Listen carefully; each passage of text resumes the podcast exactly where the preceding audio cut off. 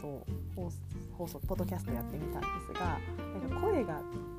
微妙に小さくてなんかバックミュージックのがちょっと大きいんですけれどもあのちょっとお聞き苦しい部分もあると思いますがすいません。なんか音楽裏であった方がなんか聞きやすいかなと個人的には思ってるのでちょっと声張ってみつついろいろ試していきたいと思っています。はいでえっと、過去、と、前回あの子育てについてあの好奇心みたいなところを中心に話をさせてもらったんですけども今日もちょっとその続きを見てにはなってしまうんですが、えっと、なんで好奇心ってそんな大事なんだっけみたいなところだったりとか、えっと、あとちょっと私の知り合いの東大の先輩がいるんですけどもあの灘高東大っていう超エリートえーと、街道の、えーと、先輩から聞いた子育ての話、え、あと,、えーとまあ、一つ私が比較的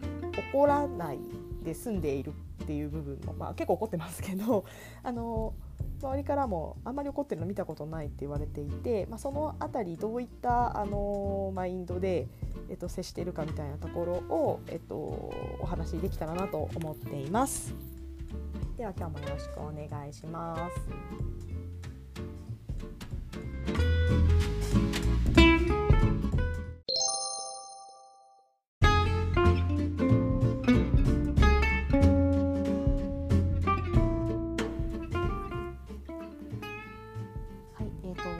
前回、まあ、好奇心の話しましたが、えっと、私がなぜその子どもの好奇心を大切にするかということなんですけども、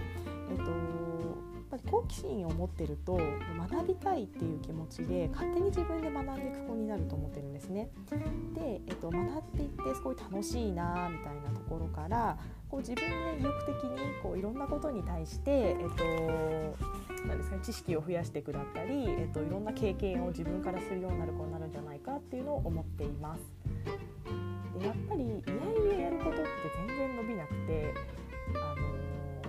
特に勉強とかってやらされると本当にやりたくないと思うんですね。で、えっと、その辺りやっぱり、まあ、勉強もあの正直つまんない部分もあるとは思うんですけども何らか、まあ、自分で興味を持って、えっと、やっていく何でもこれやってきたら面白いなみたいなころを思ってやっていけた子の方がやっぱりこう人生楽しくなるんじゃないかなと思っているので結構その大元って好奇心なんじゃないかなと思っています。ーとまあ、ちょうどそんなことをぼーっと思っていたんですけども、えーと、たまたま私の、えーと、会社の先輩の男性の方なんですけども、えっ、と、灘高灘中灘高東大っていうあの超エリートコースでもう私なんてどんやか出身でも結構、まあ、底辺校というかあの本当に180度違う学生時代をこの人と送ってきたんだろうなみたいなあの先輩がいます。であのその先輩本当あ男性なんですけれども、えっととまあ、そんな学歴もお持ちですし、えっと、仕事もすごくできますしルックスもあの容姿もすごく素敵ですしですごく気さくで明るくてあのえっと本当神様いろいろ与えすぎじゃんみたいなちょっと思ったりします。でその人もあの子供あの男の子がいまして、まあ、結構子育て話とかをしてくれる人なのであのよく子育ての話をするんですけどもその先輩が言ってたことがすごく印象に残っています。で何かというと、えっと、子供は好奇心の塊で、えっと、自分で勝手に学んでいくと。でただ、えっと、子供はみんなスタートラインは一緒だし、えっと、一緒なんだけどもそれをそのまま持てた環境に入れるのかその好奇心を減らされていく環境にいるかの違いだ。でだから親ができることは好奇心を減らさないようにするだけでいいっていうことをおっしゃってて本当、えっと、心に残ってます。でなんでもう子供ってもうやっぱり生まれた時からまあ遺伝とかもちろん正直あるとは思いますけれどもあの本当あのゼロからあの、はい、始まってもういろんなこう周りの刺激に興味を持って、えー、生きていくと思うんですけども、えっと、それの多分興味の度合いってある程度みんな一緒なんだけどなんでそこから伸びることと見ない子がいるかっていうと、まあ、その先輩のあの考え方でいくと、まあ、減らされてるから好奇心が減らされているから。っていうところがをおっしゃってました私これすごい本当そうだなと思っててあのー、結構あのなんですかね子供が好奇心でやってることをやっぱり怒っちゃうことって私自身もありますしやっぱりみんなあると思ってるんですね。で、えっと、前あの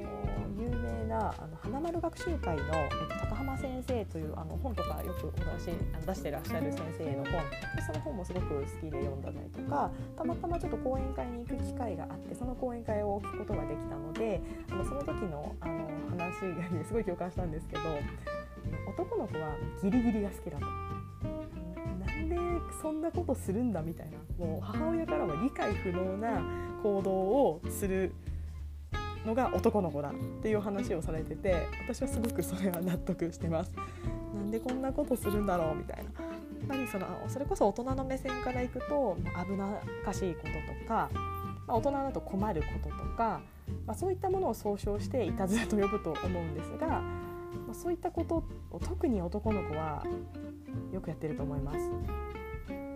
でうちの子は特になんですけどあ特にうちの子は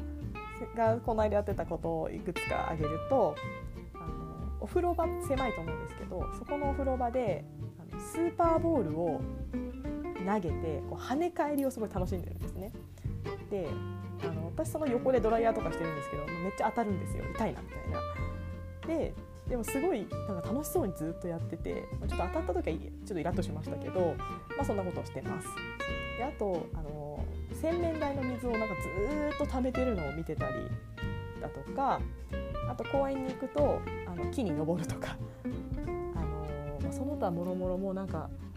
なんだろうあと何ですかね、まあ、保育園の会、まあ、今自転車なんですけどあの歩いてると絶対こう、まあ、それから虫とか見つけてしゃがみ込んで、えーと、帰らないとかあとあそうですね水たまりに絶対入るとか汚れるよ靴みたいなことをあのすごいすると思います。でこれって、えーと、正直あの怒っちゃうことも私もありますし怒っちゃうことが多いんですけども、えっと、このなんでやってるかっていうと子供って好奇心でやってると思うんですね。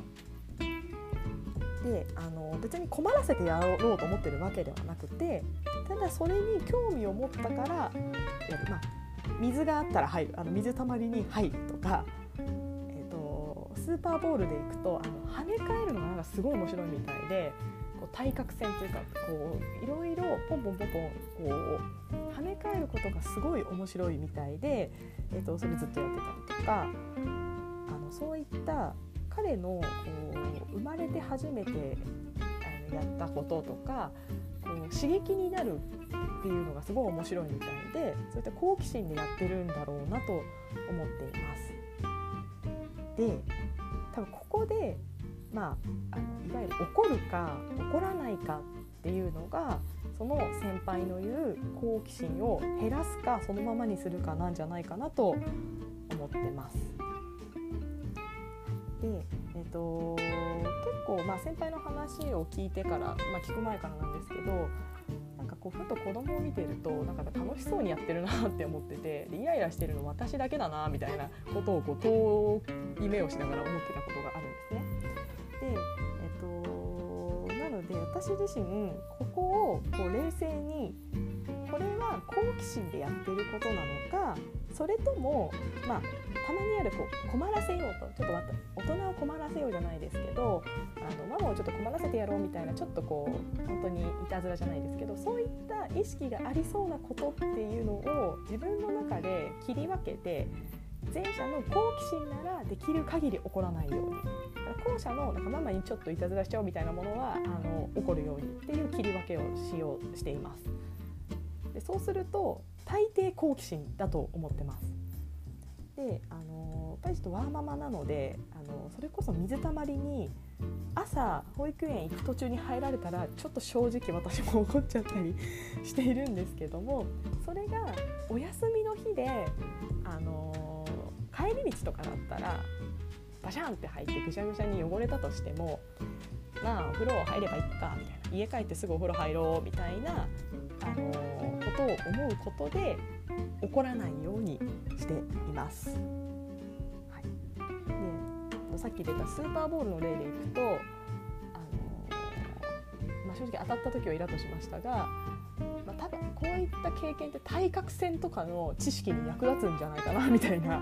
の跳ね返りとかって多分そのうちそう物理とかでやると思うんですけどそうやった時にこの幼少期のスーパーボール体験が何らか生きるはずみたいな無理やりちょっと思うようにして彼がなんか楽しそうに楽しんでやってるようなことは、まあ、時間と正直心の余裕になってはしまいますが、まあ、怒らないように見守るっていうようなことを心がけますしています。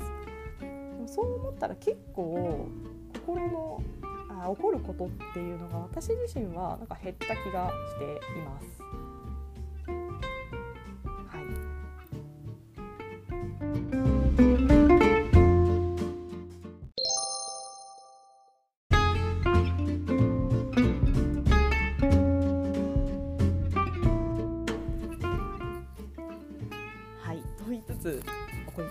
ことばかりな毎日かなと子育て中の人は思います。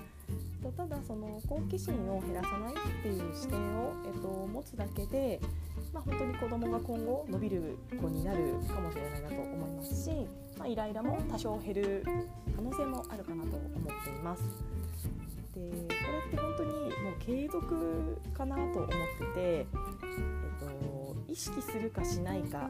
で、えっと、意識することで、まあ、ちょっと本当に子供が楽しそうにやってたことを、まあ、ちょっと親の都合で怒っちゃったみたいな時もあでもこれって好奇心ちょっと減らしちゃったかなみたいなことにちょっとでも気づけば、まあ、次からはまあちょっとあの多めに多めに見るというか、まあ、怒らずに守っててあげようみたいなこう気づきとかがあると、まあ、少しずつあの変わっていくんじゃないかなと思います。まあ、これは本当あくまでも私個人のあの考えなのでんなご意見あると思いますがやっぱりその子どもが、あのまあ、伸びる子になってほしいというか、あのまあ、好奇心が多く意欲的な子になってほしいって思ってる方がもしいらっしゃれば、まあ、一つのあの考えとして、えっと、何かお役に立てればなと思います。はい、ではちょっとまとまりがない部分はあって恐縮ですが、えっと、好奇心